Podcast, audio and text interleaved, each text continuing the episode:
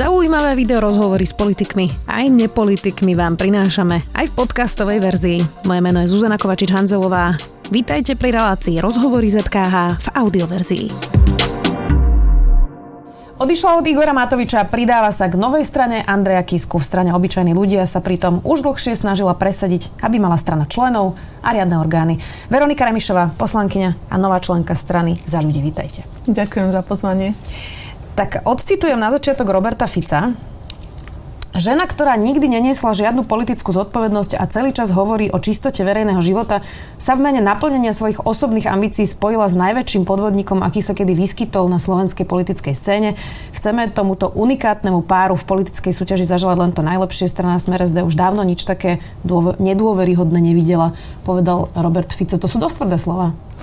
Ešte predtým e, strana Smer vyhlásila, že ich to pobavilo, tak e, strane Smer teda odkazujem, že nech sa teraz bavia, ale dúfam, že po voľbách urobíme poriadok a baviť sa už nikto nebude. A čo sa týka samotného vyjadrenia, tak Robert Fico už toho hovoril veľmi veľa. V roku 2016 skúšal v zásade ten istý scenár, čo teraz robí s Andrejom Kiskom, tak ho skúšal s Igorom Matovičom, vyťahoval e, jeho daňové priznania, rôzne daňové kauzy, či už to bolo účtovníctvo, predaj firmy a tak ďalej. Nevyšlo mu to a teraz to znovu skúša s Andrejom Kiskom. Uvidíme. Skúsim teraz zacitovať Igora Matoviča. Ten dal rozhovor pre Topky, ktorý bol tiež pomerne tvrdý voči vám. Zobchodovala svojich priateľov v našom hnutí za svoj flek. To nevyzerá, že ste sa rozišli veľmi v dobrom s Igorom Matovičom. Ja voči nemu necítim žiadne osobné nepriateľstvo.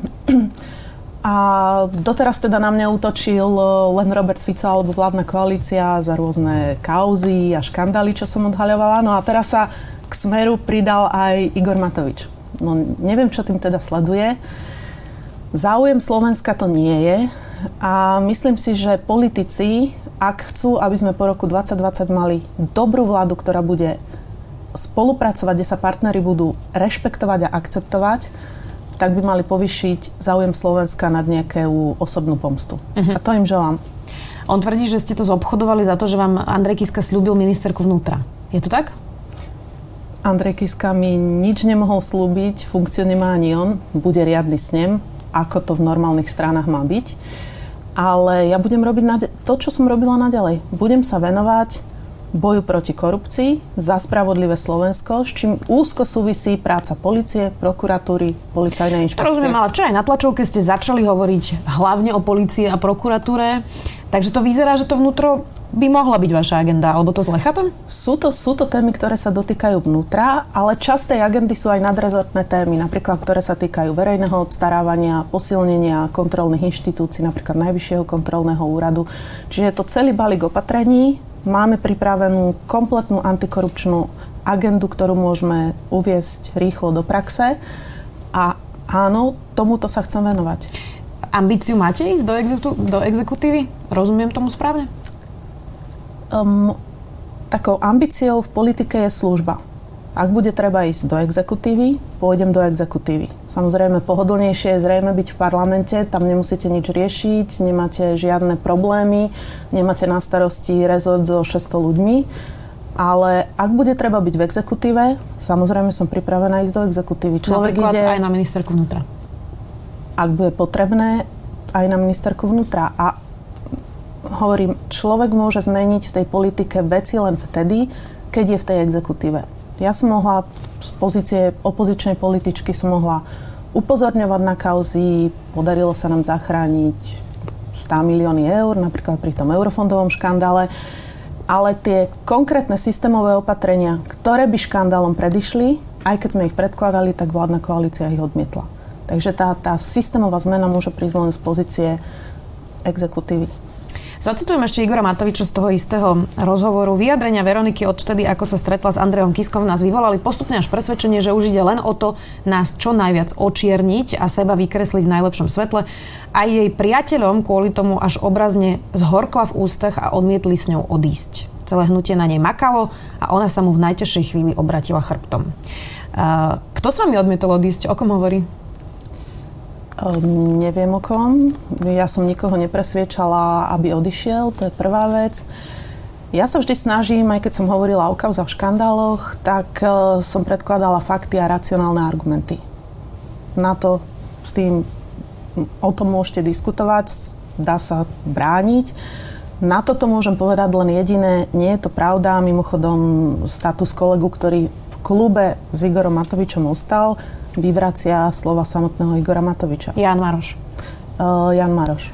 Prečo sa Gábor Grendel rozhodol inak ako vy? Ono sa pôvodne hovorilo, že pôjdete obaja k Andrejovi mm-hmm. Kiskovi. Vy ste sa o tom rozprávali s ním? Uh, prečo ste tam nešli obaja? Prečo on sa rozhodol zostať Igorom Matovičom?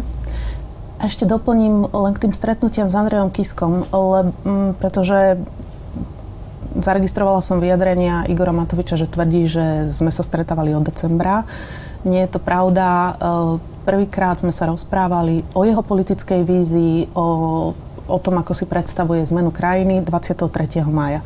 Čiže bolo to pomerne nedávno. A ja tie kritické vyjadrenia, hlavne smerom dovnútra, mám posledného 2,5 roka v podstate od volieb. Od Igora Matoviča? E, smerom e, dovnútra hnutia Oľano som mala posledného 2,5 roka a aj na verejnosti som hovorila o tom, že je treba otvoriť členstvo, je treba mať regióny takým spôsobom, aby ľudia v regiónoch mohli spolu rozhodovať o hnutí. Tá otázka s Gaborom Grendelom Gabor. platí, ale keď ste začali tých členov, tak pokračujeme ešte v tejto téme. Uh, myslíte si, že Igor Matovič nechcel uh, členov, pretože sa bojí o svoju pozíciu? Že by ho mohli vyautovať ako lídra? Alebo čo je ten dôvod? No s členmi je to ťažké, samozrejme. Treba s nimi komunikovať, treba sa s nimi stretávať, treba ich počúvať, treba reflektovať na problémy, ktoré v regiónoch sú. A je to jednoducho práca s ľuďmi. Nie každý má rovnaký názor na riešenie problémov. Treba sa snažiť veľa diskutovať, hľadať spoločné a najlepšie riešenia. Je to tvrdá práca. Samozrejme, že lepšie je mať, keď nikto o hnutí nespolu, nespolu rozhoduje, tak je to jednoduchšie. Ale či to je naozaj tá politická práca taká, aká by malo, mala byť, ja si myslím, že nie. A ku Gáborovi, Gábor sa rozhodol na základe toho, ako politiku, čo chce robiť v politike on. A ja som sa rozhodla na základe tých hodnot, ktoré zas ja považujem za dôležité. Ale plne rešpektujem jeho rozhodnutie. Veľa sa rozprávalo v kuloároch, že vy sa dlho hádate s Igorom Matovičom o tých členoch. Bolo to naozaj také vypeté? Vy ste to v tom čase nechceli komentovať? Uh-huh. Nepovedala by som, že sme sa hádali, ale mali sme rozdielne názory a diskutovali sme o tom aj na klube, aj e, neformálne. Viedli sme o tom diskusie, takisto ako sme ich viedli o regiónoch, takisto ako sme ich viedli o spôsobe kandidatúry v eurovoľbách a následne aj o tej platforme e, odvá, odvážne obyčajní kresťania. Aby to celé nebolo o Igorovi Matovičovi, posunieme sa aj k e, strane za ľudí, ale ešte mám poslednú otázku. Ako sa vy pozeráte na teraz ten počin Igora Matoviča, keď zavolal Zlaticu Kušnírovú a ona má byť vlastne novou tvárou platformy Odvážne, ktorá má byť teda konzervatívnejšia ako obyčajní ľudia. Obra, objavili sa aj názory, že je to za hranicou vkusu? že v podstate zneužíva pani Kušnírovú na politické ciele. Vy sa na to pozeráte ako?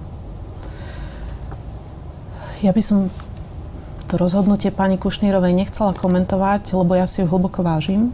Že je to žena, ktorá prežila to, čo nikto z nás nechce prežiť. Že videla, ako jej dieťa je zavraždené. A to pre matku musí byť obrovská rana. A ja úplne chápem, že ona chce, aby spravodlivosť na Slovensko prišla, aby vrahovia a objednávateľia boli spravodlivo potrestaní. A myslím si, že toto jej ako spoločnosť dlžíme. Teraz, čo už robí Igor Matovič v tej platforme odvážne, no ja o tej samotnej platforme mám uh, pochybnosti, takže asi by to nebolo teraz férové, aby z pozície už člena inej strany som komentovala Eh, jeho platformu. Ako chcete teda eh, z pozície člena novej strany spolupracovať s Igorom Matovičom? Myslíte si, že sa to upokojí? Že opadnú vášne a budete vedieť spolu spolupracovať v budúcnosti? Každá ruka bude potrebná pri zostavovaní novej vlády a aj každý kúsok dobrej vôle. A tí ľudia, ktorí deklarujú, že im ide o zmenu na Slovensku, že im ide o zmenu Slovenska k lepšiemu, tak ja pevne verím, že budú zodpovední, nebudú vyhľadávať konflikty, vzájomne sa osočovať a vyvolávať hádky medzi sebou, medzi partnermi. Áno, buďme razantní voči e, Robertovi Ficovi, Andrejovi Dankovi, pomenujme ich e, zlyhania, ale hádať sa medzi partnermi mi príde absolútne nezmyselné. Namiesto toho diskutujme teda o riešeniach, diskutujme o tom, čo ktorá strana chce pre Slovensko urobiť, akým spôsobom to chce urobiť, aké má konkrétne riešenia, nie nejaké prázdne frázy a poďme hovoriť o tom. Veďme volebnú kampaň v takomto štýle. Neprekáža vám, že komunikácia strany za ľudí v podstate začala tým, že sa chceli vyčleniť voči PS a spolu uh-huh. a začali hovoriť o extrémnych liberáloch a o agende, že nechcú registrované partnerstva a takto to sami zaramcovali. Nebolo to niečo, na čo by sme sa my novinári uh-huh. extra pýtali. Nemáme tu dnes oveľa väčšie problémy ako napríklad tieto dve témy? Určite sú, určite sú naliehavejšie a väčšie problémy. Uh, predpokladám, že um, ja som nebola pri tom nejakom ideovom formovaní od začiatku, ale ako to vnímam aj cez tie vyjadrenia, e, tá strana Andreja Kisku je, on to sám nazval centristická. To znamená, že bez nejakých, aj na jednej strane, aj na druhej strane, bez nejakých extrémoch. A teraz nehovorím len o hodnot, o eticko-kultúrnej oblasti, lebo však hodnoty sa týkajú aj ekonomiky, ale hovorím napríklad aj o, o ekonomickom programe. A Myslím, že to bola odpoveď na otázku, či to už bol postoj alebo nejaké iné médium. A ja si myslím, že treba hľadať to, čo nás spája, nie to, čo nás rozdeluje. No ale práve oni o tomto začali hovoriť a pýtam sa aj preto, že či treba opäť rozduchovať túto tému proti LGBT komunite. Oni už bez tak čelia dnes situácii diskriminácie. Ja poznám množstvo a lezieb, ktorí to nepovedali ani vlastnej rodine, pretože čelia stigmatizácii v spoločnosti. Na čo je toto dobré? No ja si nemyslím, že akákoľvek kampaň, či to už je prezidentská kampaň alebo o, parlamentná, europarlamentná kampaň, by sa mala niesť v duchu dvoch tém. O, určite sú o, témy, na ktoré sú veľmi odlišné pohľady a ktoré môžu dokonca vyvolať oveľa väčšie vášne ako tieto dve témy. Len o nich nediskutujeme. A práve by sme mali diskutovať aj o týchto iných témach. Čaká vás snem. Myslím si, že v septembri e, sa to bude konať celé. Máte ambíciu byť v štruktúrach strany podpredsednička? Momentálne sa budem sústrediť na program. Máme vytvorené odborné týmy. Vlastne v útorok už začíname pracovať na programe. To bude trvať celé leto.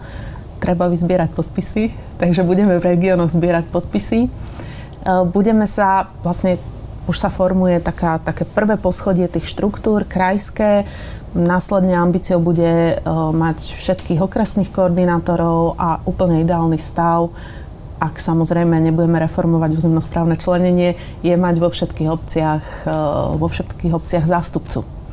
Uh, takže toto bude prvý krok a na sneme tak ste jednou z najvýraznejších tvári, pani Remišová, to asi nikto nepopiera, ste dlhoročná poslankyňa. Uh, okrem vás sú tam najmä ľudia z regiónov, primátori, starostovia, ale vy ste teda výrazná tvár, takže logicky to vyzerá, že by ste boli podpredsedničkou. Budem sa uchádzať o ich dôveru, áno. Uh, koľko percent si myslíte, že prinesete Andrejovi Kiskovi? A je to otázka, pretože vlastne teraz vyšiel posledný fokus, tam má strana za ľudí 5,2 percenta. Uh, koľko si myslíte, že prinesete percent strane? Ja by som to tak nešpecifikovala, že kto koľko percent prinesie, ale všetko bude záležať od dobrej tímovej práce. Buď tým spolupracujúcich uh, ľudí niečo dokáže, dokáže presvedčiť ľudí, alebo nie. My sa budeme snažiť, aby to tak bolo a každý jeden člen toho týmu je dôležitý. Takže uvidíme. To bola taká veľmi diplomatická v budúcom prieskume. Čo by bol naozaj neúspech strany za ľudí? Ale ja sa vrátim napríklad kampaň Matúša Vala. E, kampaň Matúša Vala e, bola postavená na tímovej práci. Matúš Valo hlavne mal ten tým ľudí a riešenia.